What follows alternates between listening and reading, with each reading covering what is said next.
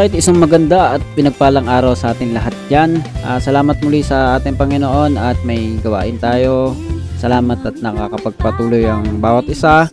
At uh, nakakasama natin ng bawat isa sa pagbubulay-bulay ng salita ng ating mahal na Panginoon. At muli kasama natin ang ating mga kapatid. Naririyan si Brother Ero, Sister EG, Sister Naomi, Sister Jenny at ngayon uh, kasama natin si Sister Shirley no. Um, God bless you guys at uh, yung mga eh, ngayon lang natin nakasama Sister Shelly welcome na welcome dito sa ating gawain salamat sa Panginoon okay um, Hello. kumusta kayo dyan okay lang ba kayo dyan guys guys kumusta Hello. naman, Brother Ashet. Sister Shelly Welcome wag ka may hiya dito sa Shirley. gawain ha okay um mamaya on tayo ng mic mga kapatid sa discussion at sa ngayon tinatawagan natin si tama ba si Sister Noemi para sa pag-aaral ng salita ng ating Panginoon, pagsasalo-salo natin sa sa salita ng Panginoon. Kaya um, Sister Noemi. Amen. Salamat sa Panginoon sa oras na ito na ipinagkaloob niya sa atin. Ngunit bago ang lahat, ah, tayo po'y manalangin sa ating Panginoon. Pray po tayo. Um, Lord God, purihin ka, sambahin ka, lumalhatiin ka, Panginoon. Diyos ka na hindi nagpapago noon, ngayon at magpakailanman. Panginoon, salamat po sa oras na ito na pinagkaloob mo sa amin. Makadalo sa mga ah, mga gawain mo, Panginoon. Patawad po sa mga nagawa namin kasalanan, kakulangan namin sa iyong harapan. Dalangan po ng bawat isa sa amin, Panginoon, nawa bigyan mo kami ng kaunawaan. At tunay na salita mo nawa ang siyang, ah, ang siyang manguna, Panginoon. Samahan mo po nawa kami at minsan pa, ikaw po ang pumagit na, Panginoon, sa bawat isa. Ikaw po nawang siyang magturo at kumabay sa bawat isa sa amin. Dinudulog po namin sa iyo ang lahat ng gagaw- ang lahat ng pinagagawa mo sa amin sa makapangyarang pangalan ng Panginoong Jesus. Amen. Amen. Thank you, Lord Jesus. Ah, salamat sa Panginoon. Uh, ako tayo sa pagbabasa ng kanyang banal na salita. Buksan po natin ang ating mga Biblia sa John chapter 12 verse 40. O sa Tagalog, Juan chapter 12 verse 40.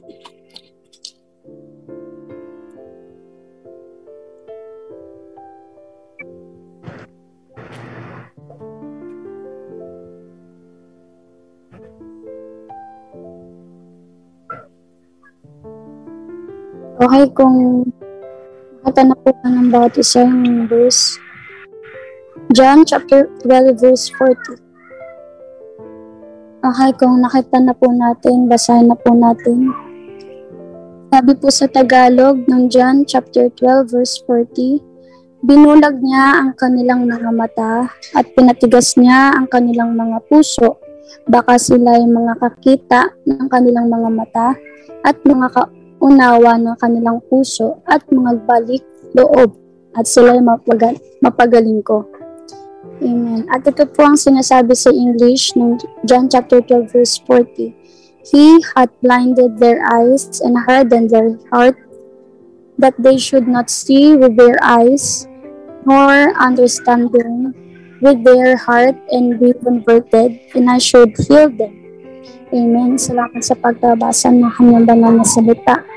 Ah, napakaganda nito no, nung talatang ito, yung verse na binigay sa ating Lord kasi kung ah, babasahin natin to sa umpisa, parang sinasabi ni Lord na, ay parang sinasabi niya sa atin nung una ko tong nabasa. Sabi ko, Lord, bakit naman, bakit naman inaalaw mo na mabulag pa yung mga mata ko? Lord, bakit inaalaw mo na tumigas po yung puso ko?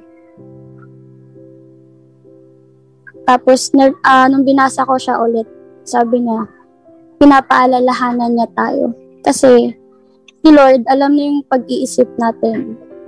Alam niya yung puso natin kung kung tapat ba tayo sa Kanya, kung ang nasa puso talaga natin is si Lord. natatarok na yung puso natin ng, at kung ano yung iniisip natin. At dahil nga sa matigas yung puso natin at yung ulo natin, sinusunod natin yung sarili nating kagustuhan, ginagawa natin yung sarili nating nais. Nangyayari, nahihirapan tayo. Nangyayari, imbes na kapayapaan yung na nararanasan natin, nahihirapan tayo na masulba yung mga problemang nararanasan natin, yung mga laban natin na panghihinaan tayo ng loob. At itong verse na to, sabi dito, baka sila yung mga kakita ng kanilang mga mata. Dahil sa katigasan ng ulo natin, inaalaw ni Lord na mangyari sa atin yung kasuklam-suklaman na bagay o hindi mo ina-expect na mararanasan mo sa buhay mo para ano daw, para mak- makakita yung mga mata natin, para maunawaan natin, ma- makaunawa yung puso natin. Kasi pagdating 'di ba sa kapag nahina tayo, kapag ah, lumong-lumo na tayo, kapag ah, wala na tayong tatakbuhan. Andun yung ano eh, andun yung pagtawag natin kay Lord. Lord, ah, tulungan mo ako. Lord, sakluluhan mo ako. At minsan may mga panalangin din na, Lord, bakit ganito yung nararanasan ko? Bakit nasisisi natin siya, di ba? Kasi nahihirapan tayo.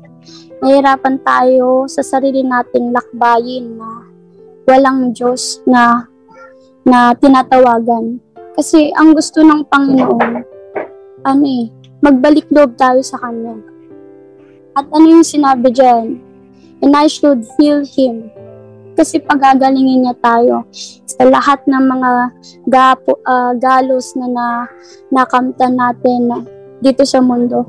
Kasi naniniwala ako na marami tayong laban sa buhay, ang bawat isa sa atin, lahat ng nakikinig sa atin, individual, may laban tayo. Pero ang gusto ni Lord, hindi na tayo para, ano eh, hindi na tayo para magmatigas pa. Nung binasa ko to, parang nas, ano pa ako eh, parang sinisisi ko pa siya. Parang sinasabi mo naman, Lord, mabulag pa ako. Parang ano naman, Lord, kailangan ko pang i-hard yung, i-harden yung heart ko para lang makalapit sa'yo. Pero hindi. Sabi ni Lord, anak,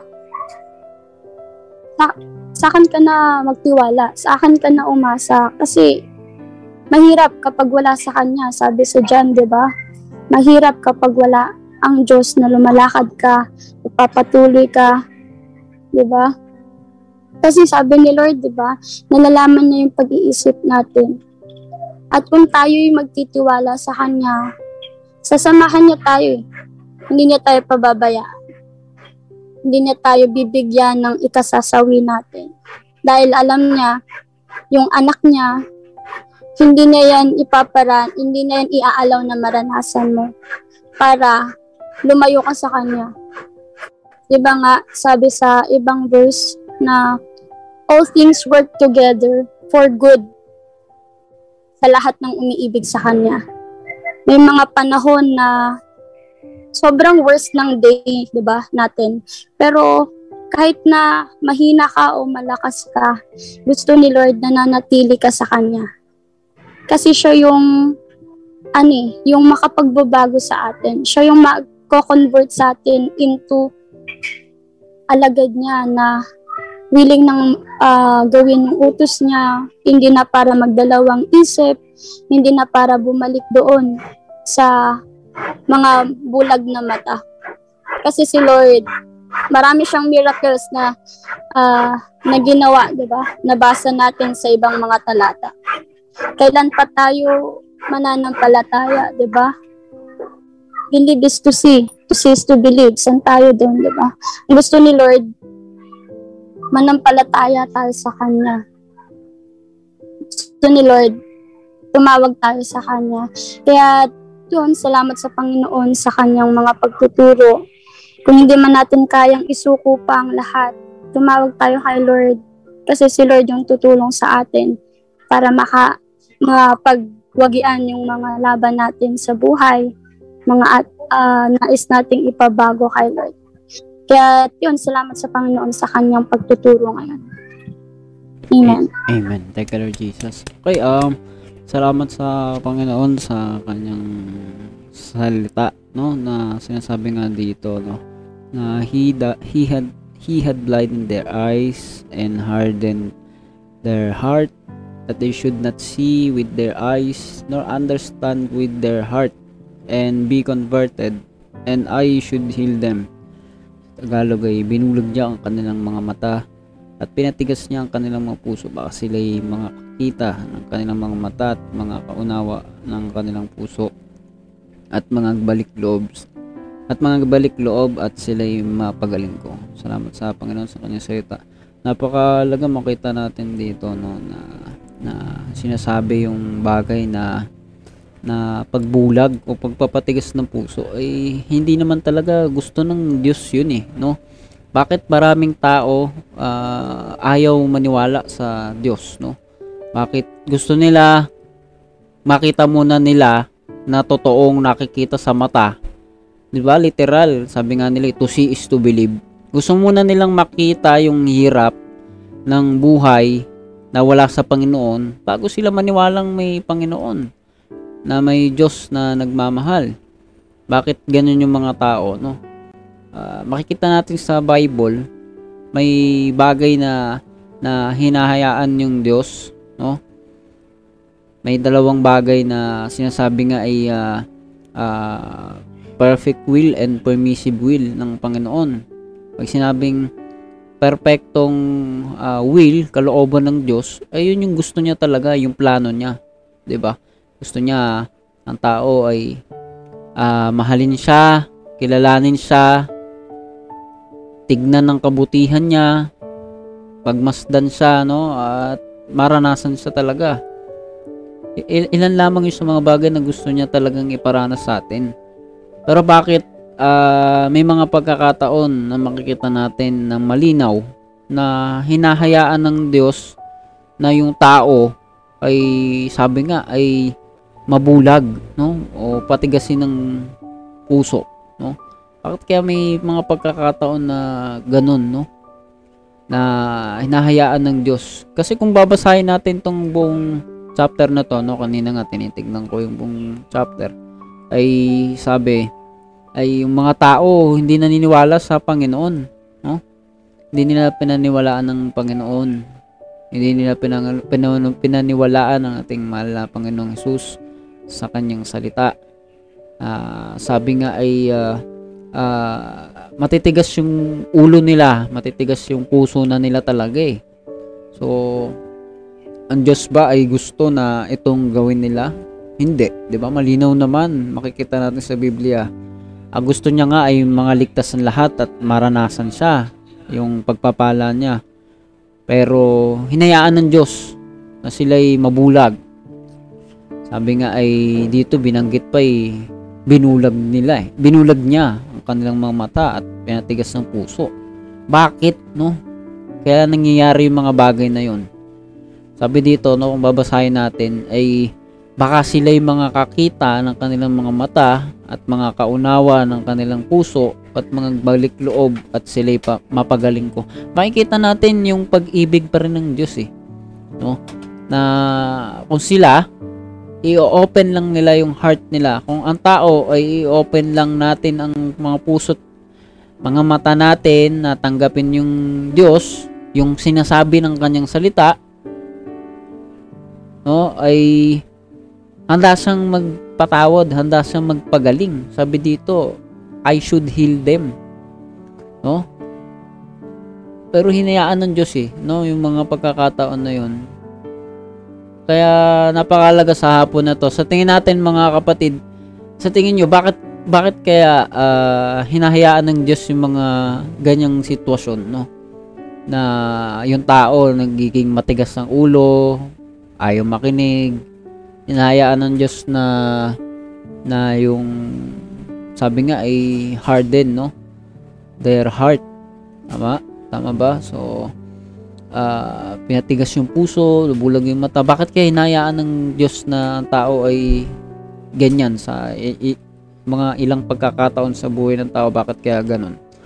Tingin nyo, ano kayang masashare nyo mga kapatid dyan sa bagay na yan?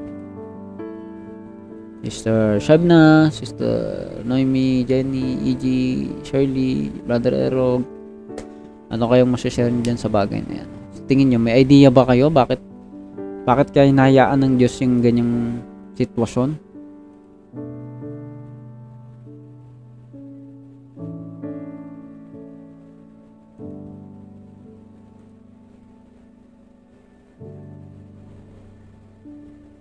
Okay, wala bang may idea sa atin dyan? Hindi natin alam, no?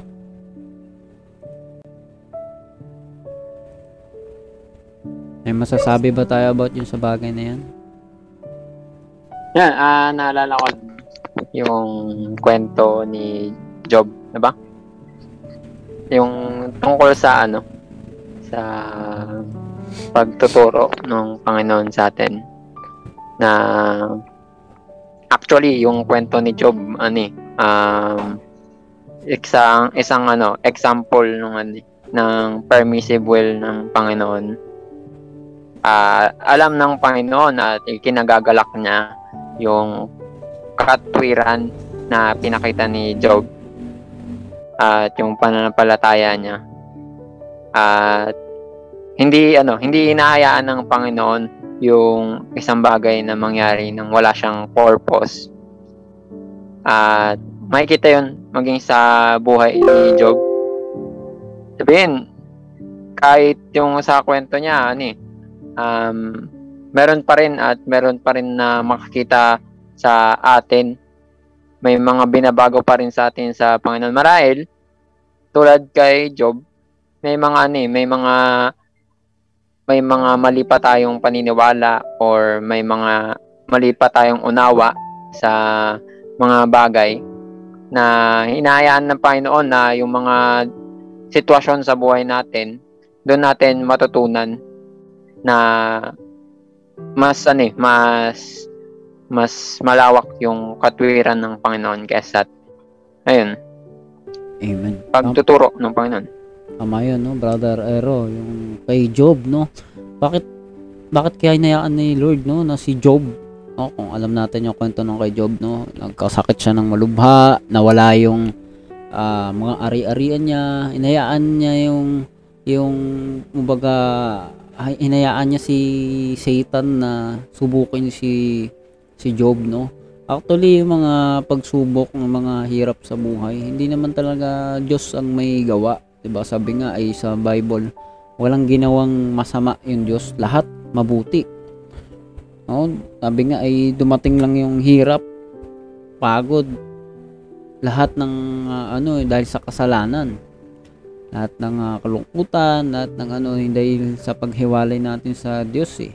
Pero bakit kaya inalaw niya no yung tama yung binabanggit ni Brother Ero no yung kay Job hinayaan niya no? Ano ba yung sabi niya kay Satan? Naalala mo ba Brother Ero yung sinabi ng Lord kay Satan? No? Kasi sabi niya no? An- ano lang naman yan si Job eh, no? Sabi ni Satan sumasamba lang naman sa yan kasi pinagpapala mo eh di ba? So sabi ni Lord di ba hinayaan niya si Satan no? Makita ni Satan kung si Job ba ay sasamba pa rin sa kanya o magiging tapat, no? At ano ba yung naalala mo do Brother Ero? sa kwento na yun, naalala ko ba sa pangyayari na yun? Ano ba nangyari doon? um, sa lahat ng naranasan siya, na narasa, naranasan niya ay naging ano siya, ah, nagtiwala siya sa Panginoon, patuloy siya na ng palataya.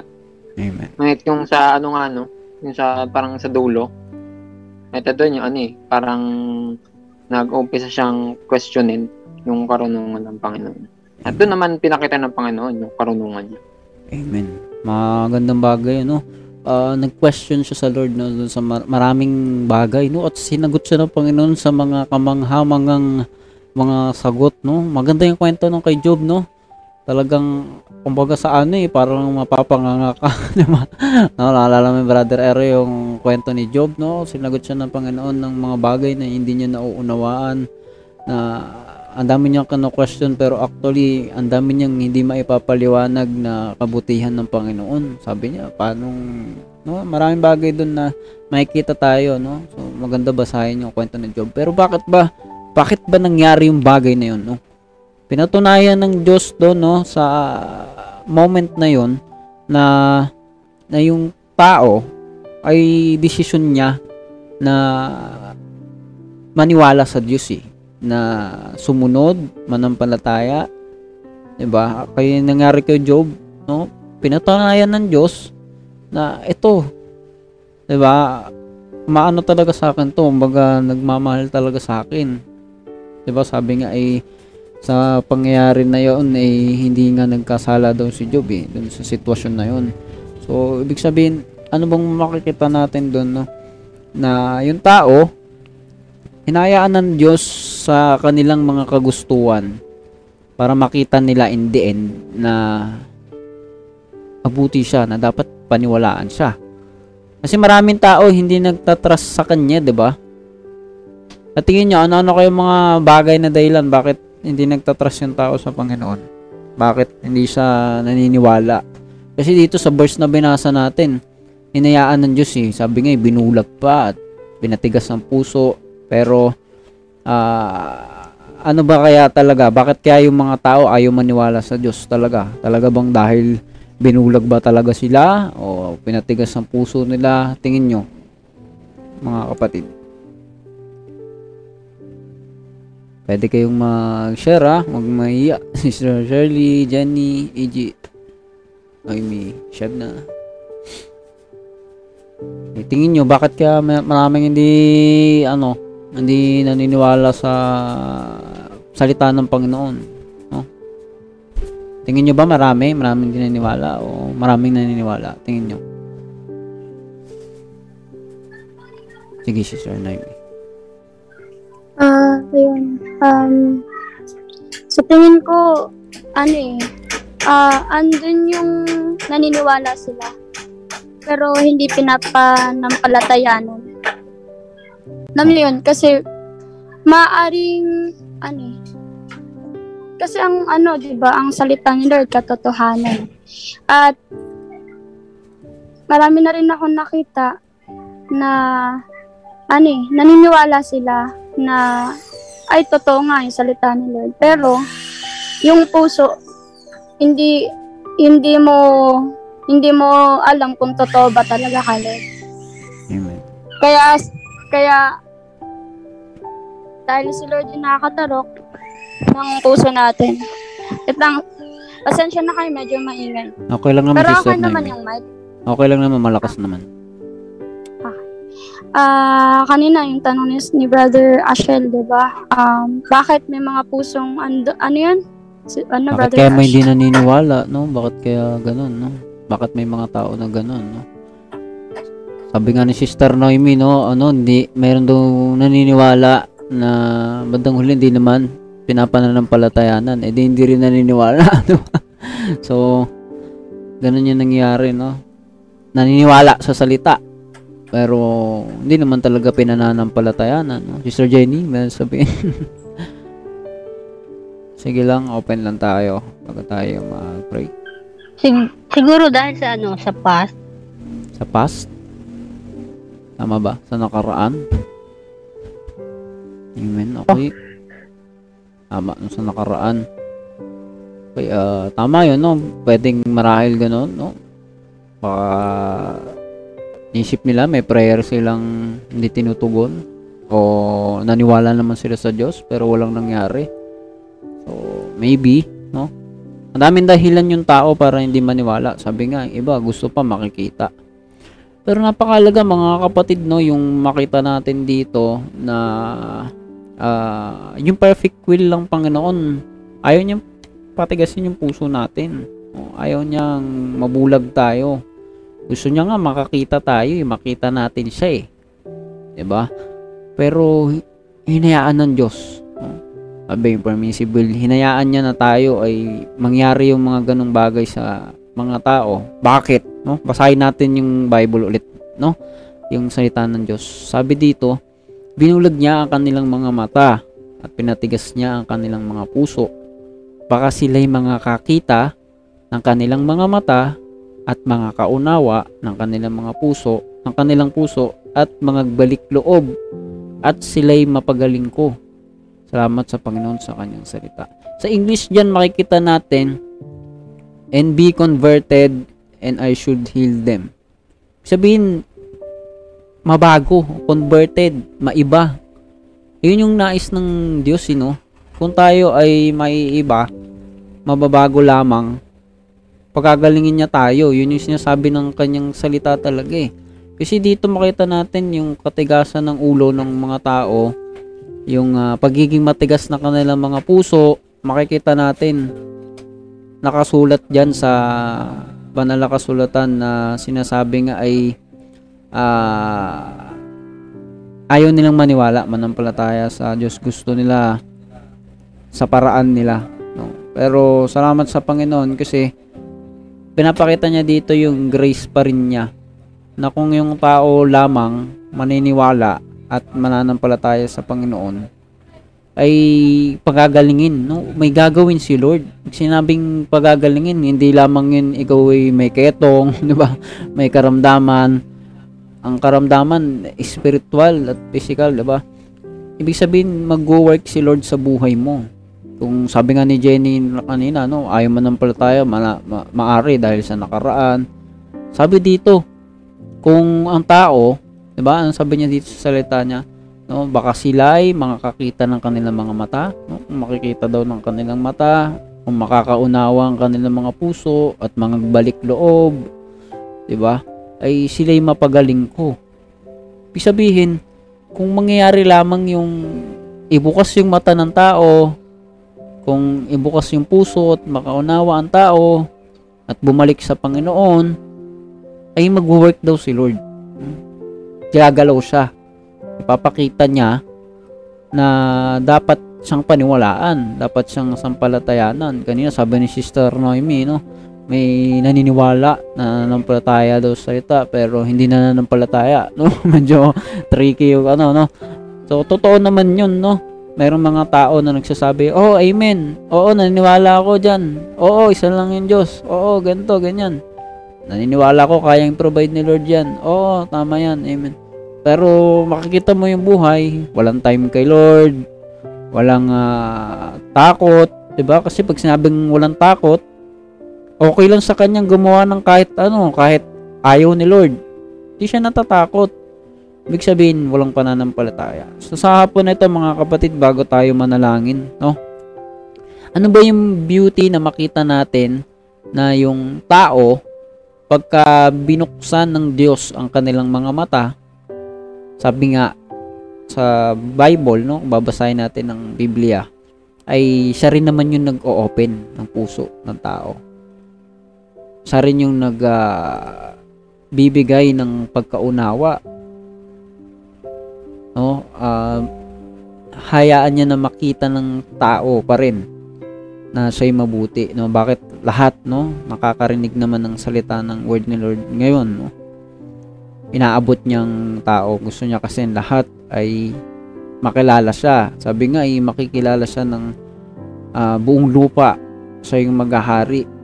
So, hindi naman niya hayaan na ang tao ay talagang mabulag o talagang mawala sa Panginoon. Bagkus, desisyon ng tao yun no ang ang ang kahalagahan ng pinag-aaralan natin ay yung biyaya niya na sinasabi kung ang tao ay magbabalik lamang talaga ng loob sa Panginoon papakita niya na yung kapangyarihan niya ay kayang magpagaling sa atin.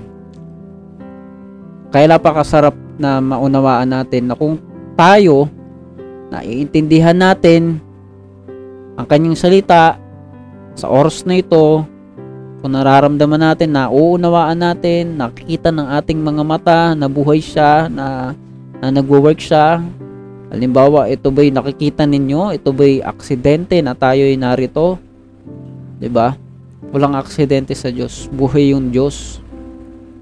So, salamat sa Panginoon dahil kung nakikita, naunawa natin ating mga puso, ay handa siyang mag magpakita pa ng kapangyarihan niya na magpagaling, mag-work sa buhay natin kung atin lamang siyang tatanggapin, papapasukin sa ating mga buhay, ay ipakikita niya na karapat dapat siyang ibigin, mahalin, no? Sino dito yung yung gustong makita yung Diyos ng pag-ibig? Sino dito yung gustong maranasan yung yung Diyos na hindi nagbabago na wala sabi nga eh wala tayong maisusumbat sa kanya. Wala sa yung kordero na walang patik. Ibig sabihin, walang dungis. Walang maipipintas ang mga tao sa kanya. Kasi siya'y ah, tunay na maluwalhati. 'Di ba? Sinong makapagsasabi no, ng kahit anong kasamaan sa Panginoon? Wala. Dahil mabuti siya. Ito yung papakita niya sa atin kung atin lamang ihilingin sa Panginoon na Panginoon, buksan mo yung puso ko, Panginoon, ah, bigyan mo ako ng panibagong puso na nakararamdam sa'yo. Ipapakita niya sa atin yung power niya. Kung ano yung kaya niyang gawin. Kung ano yung dapat makita talaga natin at maranasan. Kaya, bago tayo mag-pray mga kapatid, no? Ah, meron ba kayong i-share dyan bago tayo mag-pray sa mga kapatid natin na maaari sila naguguluhan, maaari sila ah, parang atigas-tigas na ng puso nila, parang hindi na nila makita na buhay si Lord, buhay ang Diyos, may isang Diyos na buhay. Naguguluhan sila, ma- maybe nagpunta na sila sa maraming religion o marami na silang nakilala at nakausap pero hindi nila maramdaman yung peace. Ano kayang masasabi natin sa kanila o masashare natin sa kanila mga kapatid bago tayo manalangin sa hapon na ito? Sige, ah sino ba dyan? Ah, una, on lang ng mic. Sige, sister. Ayun. Ayun nga, ah makakita natin dyan yung talagang sinabi na ano eh. Ah, kung kung sa kabaliktaran, 'di ba? Yung sabi kasi diyan, binulag niya ang kanilang mga mata at pinatagas niya ang kanilang mga puso. Baka sila makakita ng kanilang mata at mga kaunawa ng kanilang puso ay mga balik loob at sila mapagaling ko. Andun yung Panginoon eh, laging katulad ng sinabi ni Brother Ash kanina. Andun siya eh, nakahanda siyang pagaling.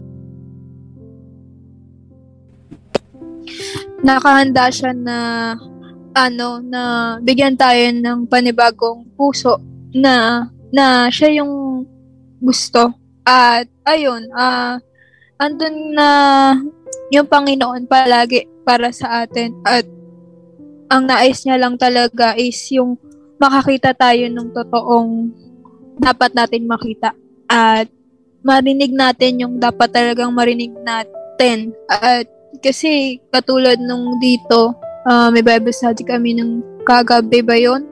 Tapos yun, ah, yung tao nakikita lang is yung literal na dito, masaya dito, ganyan.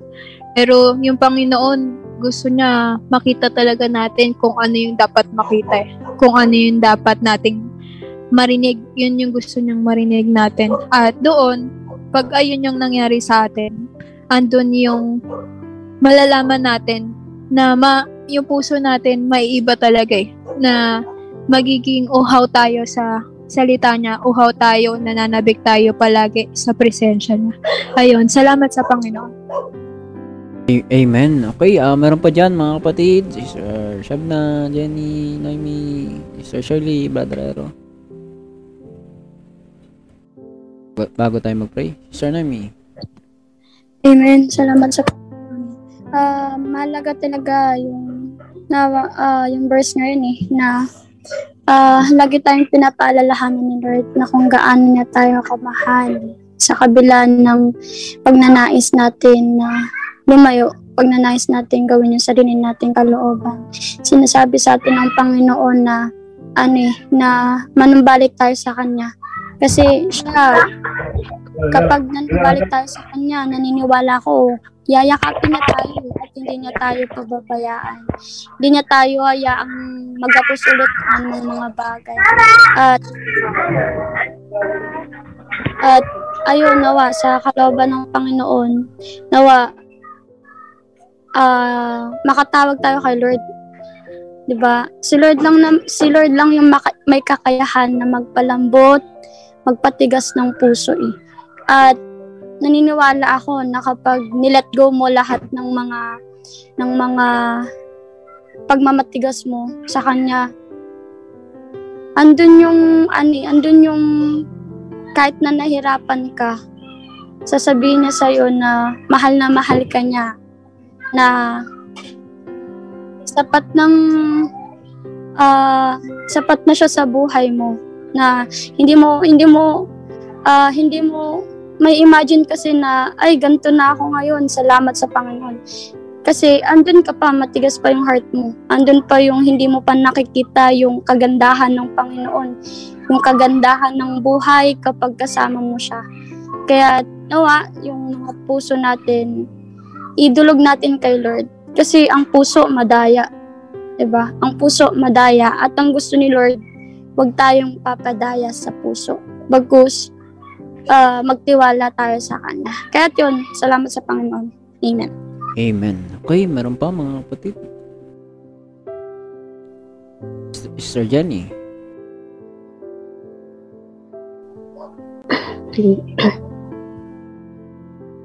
Okay, yun, salamat sa salita ng Panginoon sa hapon na ito. Ayun, makikita natin dito na yung kagandahan na sa kanya, yun, katulad ng sinabi ng, sinabi ko kanina talagang, ang tao pag ano, parang napalayo siya kay Lord kasi dahil sa, siguro sa mga ano, pangit na mga past na mga, ano, mga nak- nakaraan nila, di ba? Kaya yun yung parang humahad lang na na mas lalo siyang mapalapit kasi parang ano, parang pag yung mga bagay na yun na pinahintulot sa kanya parang ano, parang naiisip niya na may ano pa ba, may Lord pa ba? Mga ganun. Kung talagang may Lord, but parang ganun, pinahintulot yung mga ganung bagay. So, dapat ina-allowed niya. Para, kasi alam naman siguro niya na doon ako mahina. Pero yung mga ganun, kaya, ayun, para hindi yun hadlang para tayo ano mapalayo sa kanya. Dapat the more na mas na ano natin yung naranasan dapat mas lalo tayong magtitiwala sa kanya na mag ano mas stabil lalong tumibay yung pananampalataya natin sa kanya. Kasi, kasi sa kanya naman talaga natin talaga matutubuan yung ano talo, talagang totoong kaligayahan kapayapaan sa kay Lord pag lalo tayong lumalayo parang ano lang buhay natin parang wala lang, parang walang kabuluhan, parang naglalakad lang tayo sa hindi natin alam yung kung saan tayo patutungo, saan yung ating lalakaran. Kaya napakalaga na talagang kay Lord tayo lumalapit sa bawat anumang ano, kalagayan, sitwasyon natin sa buhay. Kaya ayun, salamat sa Panginoon sa pagtuturo ng kanyang mga salita. Amen. Amen. Thank you Lord Jesus. Okay, um, meron pa po um, Brother Ero, Sister Shebna, Sister Shirley, at si Sister Kat, no? Meron ba bago tayo mag-pray? Masasabi tayo sa uh, pag-aaral na ito?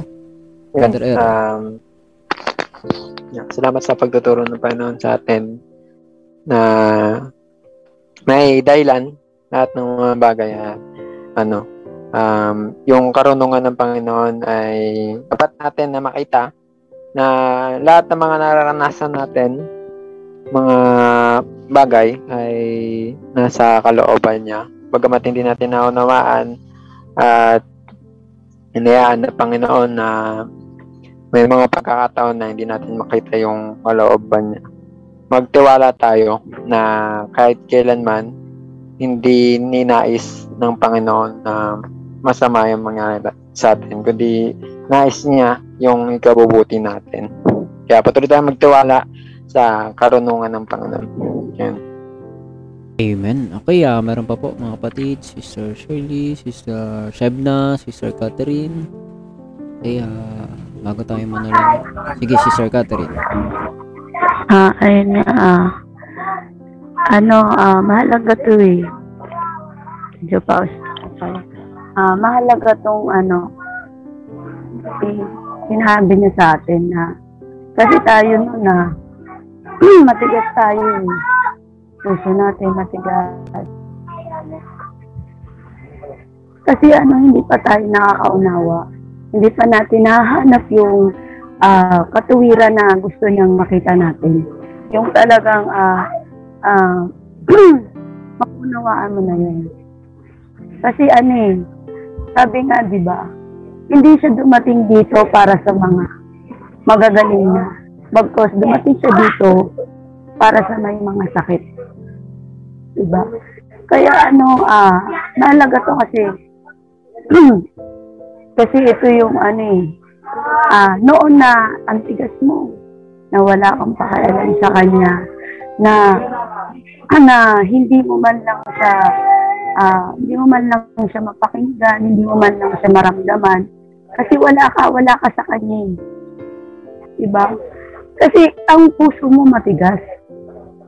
Pero kahit gaano pa yan katigas, andyan pa rin ang Panginoon para sa'yo.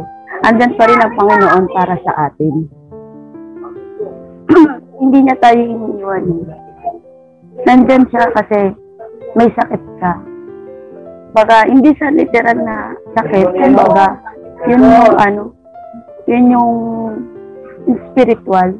Kasi hindi mo na, hindi mo na asikaso yung spiritual mo. Hindi mo, hindi mo siya hinahanap. Hindi mo siya, hindi mo siya, ah, ano ba to, hindi mo siya binibigyan ng pagkakataon na pumasok. Kasi tigas-tigas ng, ang tigas-tigas ng puso mo. Pero ano eh, once na nakaunawa ka, once na maramdaman mo yung siya, Panginoon, kung paano siya, kung paano niya ihil lahat ng sakit na nararamdaman. Kasi napaka, ano, napaka mabuti ng Panginoon at hindi niya tayo pakabayaan. Kahit kailan. Ayun, ah, sobrang mahalaga to sa atin kasi ah, ako noon, hindi ako, ah, hindi ako, parang ano eh, nakaalam ko, and, ah, ah, kilala ko si Lord na bilang siya yung Panginoon. Pero, hindi ko ano, hindi ako yung nagpatuloy na alam ano, hindi, hindi ko hinanap siya.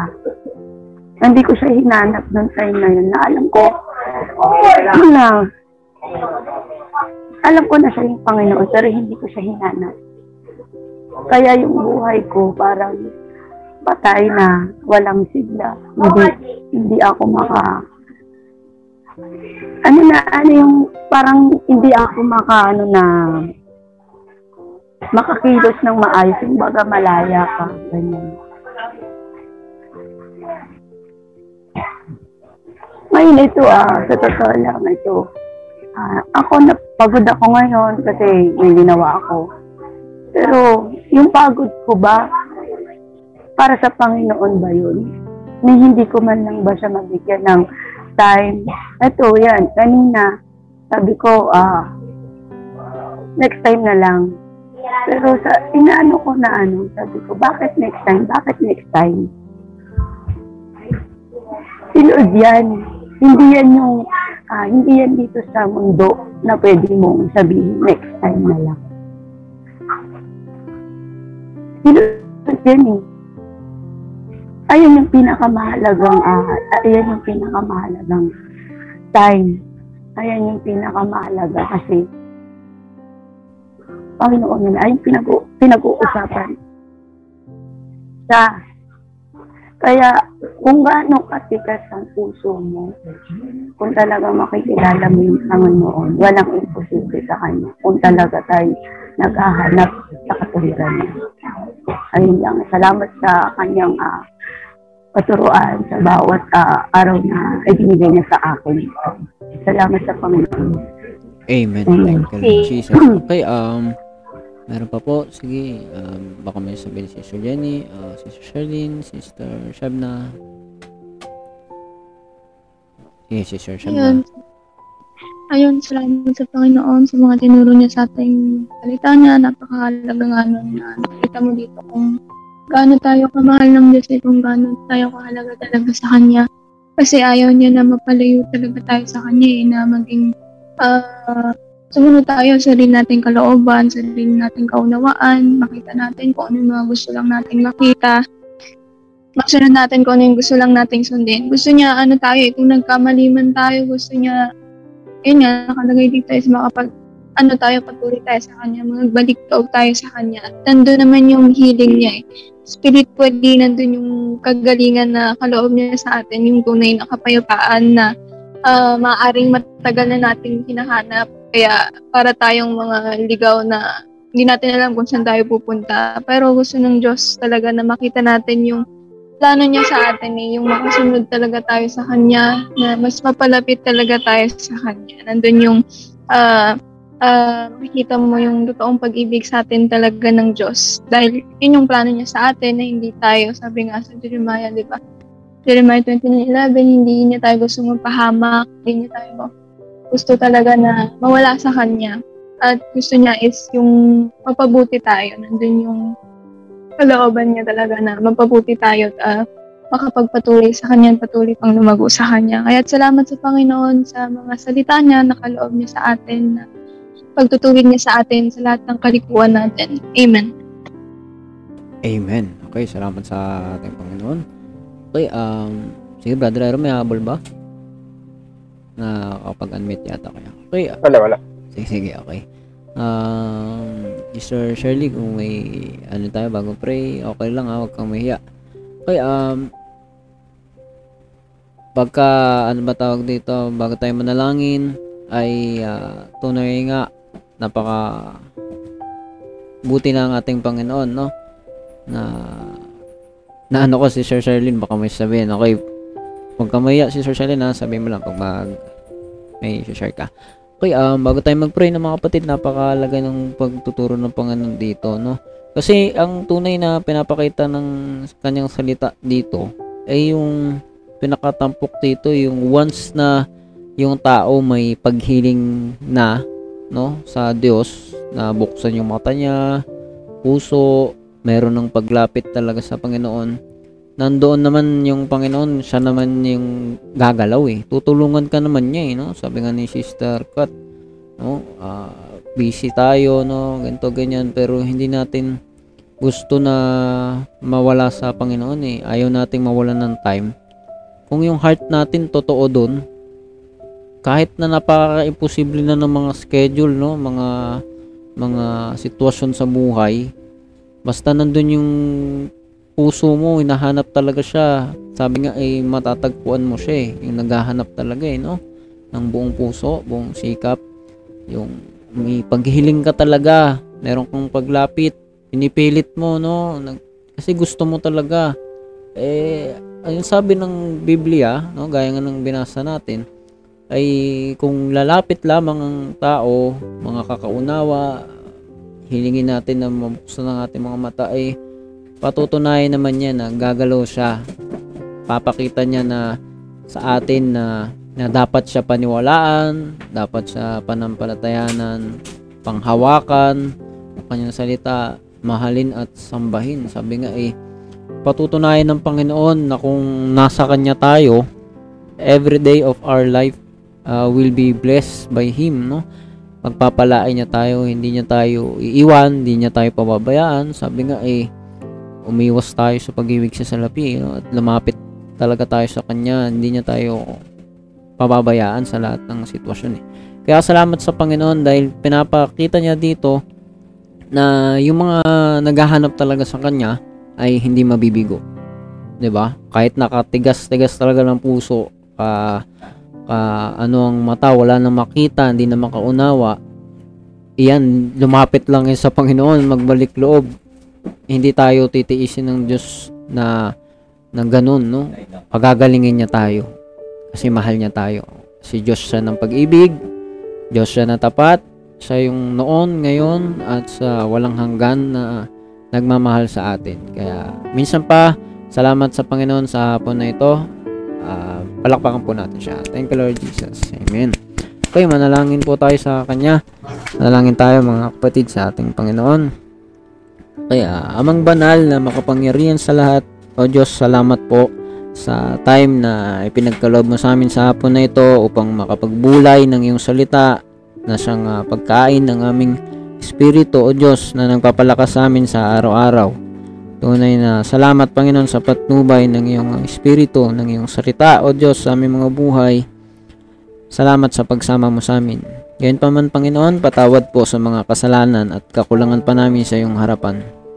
Dalangin namin, O Diyos, na nawa, Panginoon, na gaya ng pagtuturo mo sa iyong salita, ay ah, makita namin palagi, O Diyos, na ikaw ay nariyan, handang tanggapin kami, Panginoon, kung ikaw lamang, O Diyos, ay tatanggapin at paniniwalaan namin, hahanapin namin, ikaw ay ah, magpapakita sa amin ng mga bagay, Panginoon, na dapat namin makita, maranasan, nais mo, O Diyos, na iparanas sa amin. Kaya nawa, Panginoon, ikaw po magpala sa bawat isa ng iyong salita, na makita po namin, Panginoon, na ikaw ay karapat-dapat sa papurit pagsamba, sa pagmamahal, Panginoon, sa time, sa lahat ng bagay sa aming buhay na paglaanan namin ng pagbigyan namin, O Diyos, ng lahat sa aming buhay ay ipakita mong nawa sa bawat isa. Ikaw na pong bahala, Panginoon, maging sa lahat ng kapatiran, sa lahat ng dako, maging sa bawat isa na nakadalo sa gawain na ito, Sister Catherine, Sister ah, Jenny, Sister Noemi, Sister E.G. Ero and Sister Shirley, Panginoon, tunay nga, O Diyos, ikaw po magpala sa bawat isa ng iyong salita, palagi na mauhaw sa iyo, na tunay na laging tumawag sa iyo, manalangin, Panginoon, na kaya mo ang lahat, Panginoon, walang imposible kung ikaw ay kasama namin. Kaya na pang bahala, Panginoon, maging sa mga hindi namin nabanggit. Minsan pa po, salamat po sa lahat sa iyong papurit pagsamba. Sa pangalan ng aming Panginoong Isus. Jesus Christ's name. Amen. Okay, um, palakpakan natin ating Panginoon. Thank you, Lord Jesus. Okay, God bless all sa ating lahat dyan, mga kapatid. Sister Shebna, Catherine, Sister Naomi, Sister Shirley, Sister God Jenny. bless you all po sa lahat. God bless you. God bless you. God bless you sa inyo. God bless you. God bless you all. God bless you, Sister Shirley. God bless you po. Sir Catherine, God bless you. God bless you. Sige, God bless you, Sister Sister Catherine. Jenny, God bless you po. Sister Jenny. Sister God bless Shirley, you Sister. Sister Jenny. God bless you. Sunod God ulit, bless you all po. Thursday, sa kalooban ng Panginoon at God bless you all po.